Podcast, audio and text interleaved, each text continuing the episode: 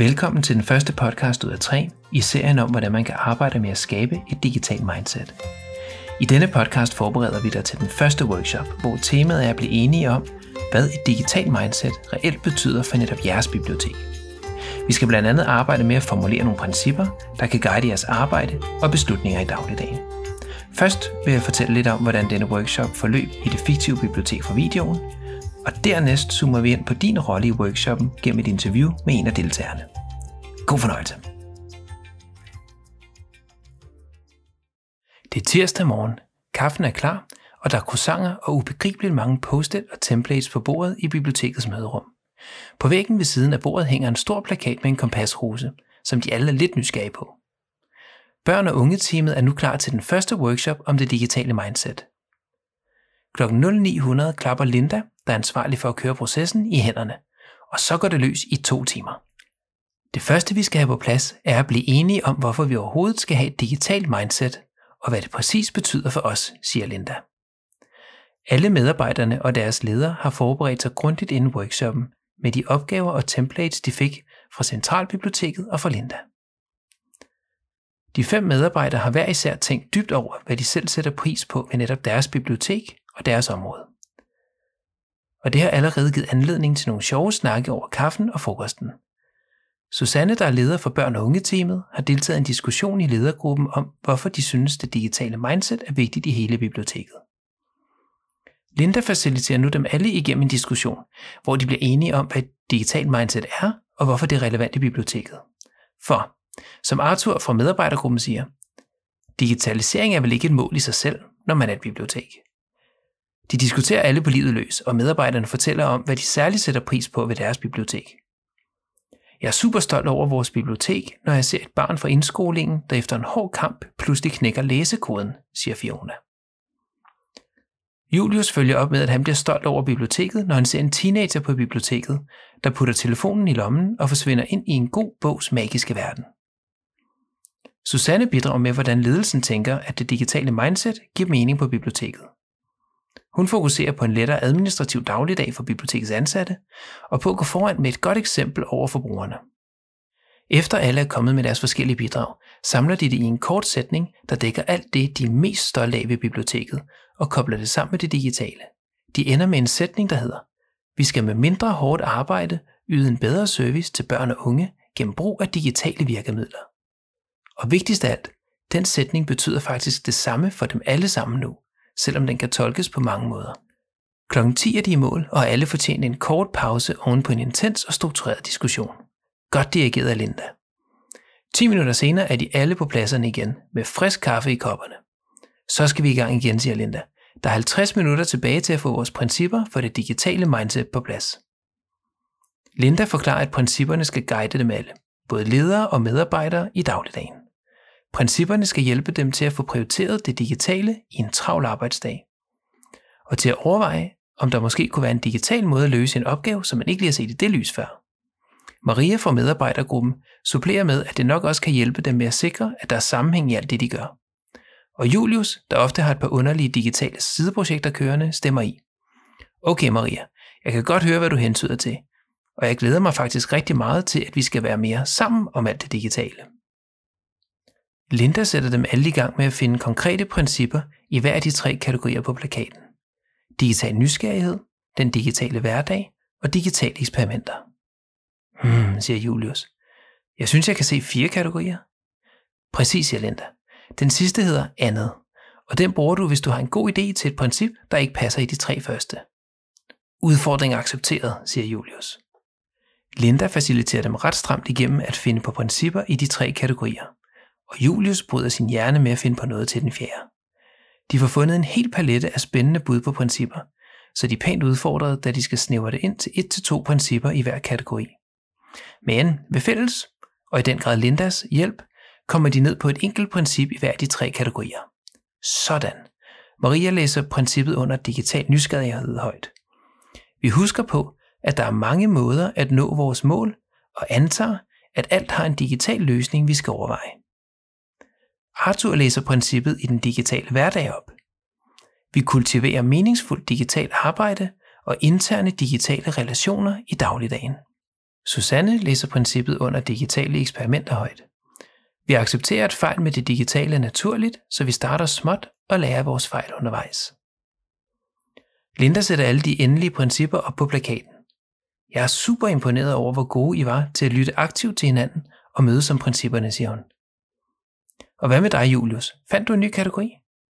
Det gjorde Julius ikke, men han er begejstret over de tre principper, de skal til at leve op til, og han kan slet ikke vente til næste workshop. Han begynder allerede nu at tale om, hvad de helt konkret skal gøre.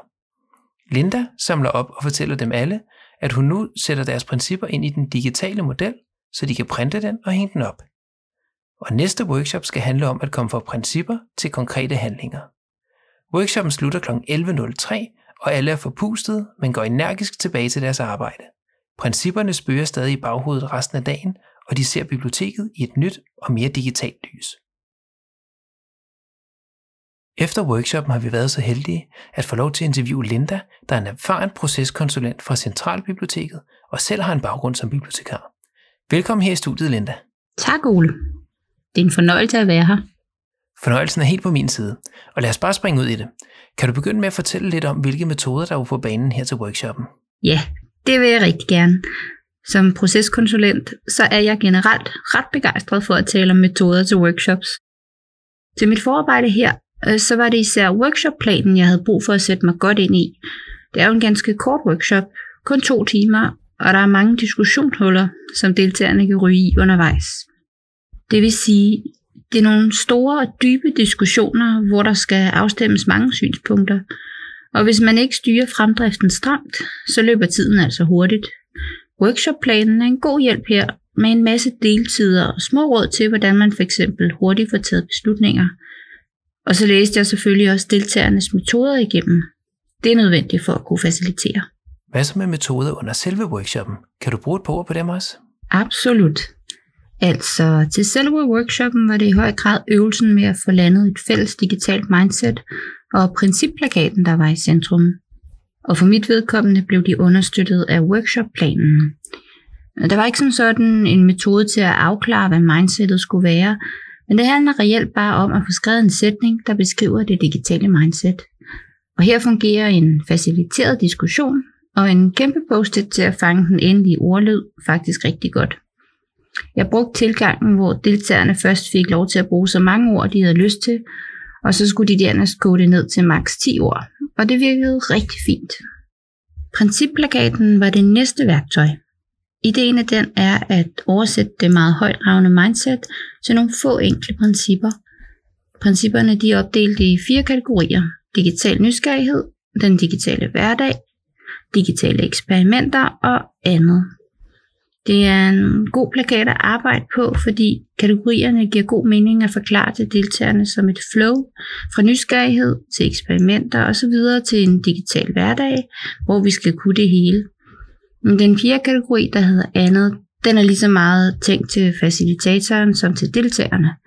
Hvis deltagerne kommer op med noget, der er svært at placere, så kan man lige mellemlande den der, men til sidst vil de oftest vise sig faktisk at passe ind i en af de andre tre kategorier. Efter workshoppen den var vel overstået, så var det sidste værktøj den digitale kompasrose. Den er nu mest tænkt som en god måde at fastholde resultatet fra workshoppen på, øh, så man efterfølgende kan printe den ud og hænge den op på kontoret, og så kan man også tage den med videre til næste workshop. Jeg kan godt høre, du vil med den slags metoder, og jeg kan i den grad godt dele den glæde. Men metoder er jo ikke alt, så kan du fortælle lidt mere om, hvad du gjorde i praksis? Jo, lad os tale lidt om det.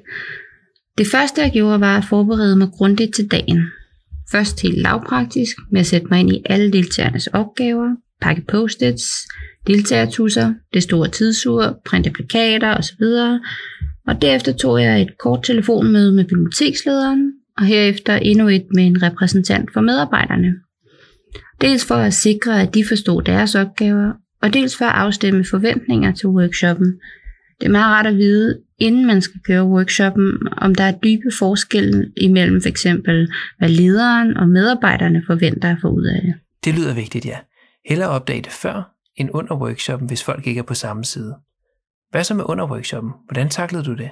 Altså, vi kørte jo med to timers formatet, som workshopplanen også ligger op til. Og som jeg sagde tidligere, så kræver det altså stram styring i fremdriften, så man ikke går over tid eller ikke bliver færdig. I den første halvdel af workshoppen var det en vigtig opgave at holde gruppens fokus på det digitale og på den værdi, de gerne vil skabe med det digitale. Men det brugte jeg nogle lidende spørgsmål til, fordi gruppen let drev væk fra det digitale. Så måtte jeg hurtigt trække dem tilbage. Det er jo trods alt et digitalt mindset, vi skal hen til.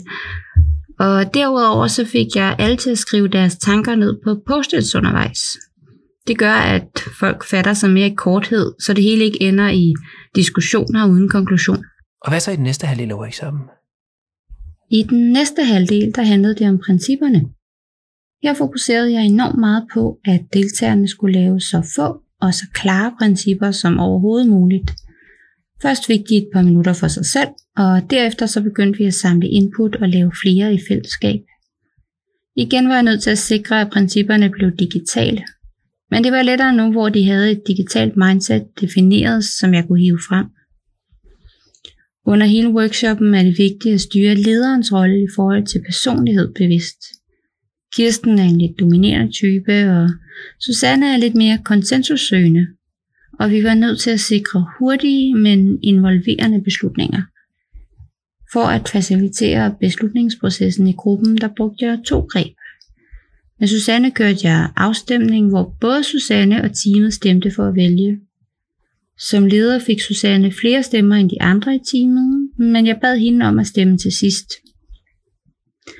Med Kirsten lå jeg teamet stemme og for eksempel udvælge tre principper i hver kategori, hvor Kirsten skulle lytte til deres argumenter uden at svare. Til sidst fik Kirsten så til opgave at udvælge en af de tre principper i hver kategori. Okay, det lyder som om, der er en del at holde styr på. Kan du her til sidst prøve at komme med tre gode råd til den procesansvarlige derude? Ja, lad mig prøve det. Det første råd skulle så være at planlægge workshoppen nøje efter, hvilke personligheder du ved, der skal deltage. Du har brug for, at de træffer beslutninger, så der skal du have både en plan A og B for at facilitere, at det sker. Et andet råd er at komme med en masse praktiske eksempler. For eksempel i forhold til principperne, for den her workshop er klart den mest abstrakte, og det er ikke alle, der er lige komfortable med det. Mit sidste råd ligger lidt i tråd med det andet. Når du nu kommer med eksempler, så pas på, at du ikke driver deltagerne i den retning, du foreslår. Men brug gerne nogle lidt vilde eksempler eller eksempler fra andre områder til inspiration og forståelse. Det er jo bibliotekets principper, der skal formuleres, og ikke dine. Tak for det, Linda. Det var en skarp opsummering. Selv tak. Det var sjovt at være med. Og til jer derude, tak for at lytte med til denne podcast, der er nummer 1 i en serie 3. Og forhåbentlig har den inspireret dig lidt til, hvordan du skal håndtere workshoppen om digitale principper.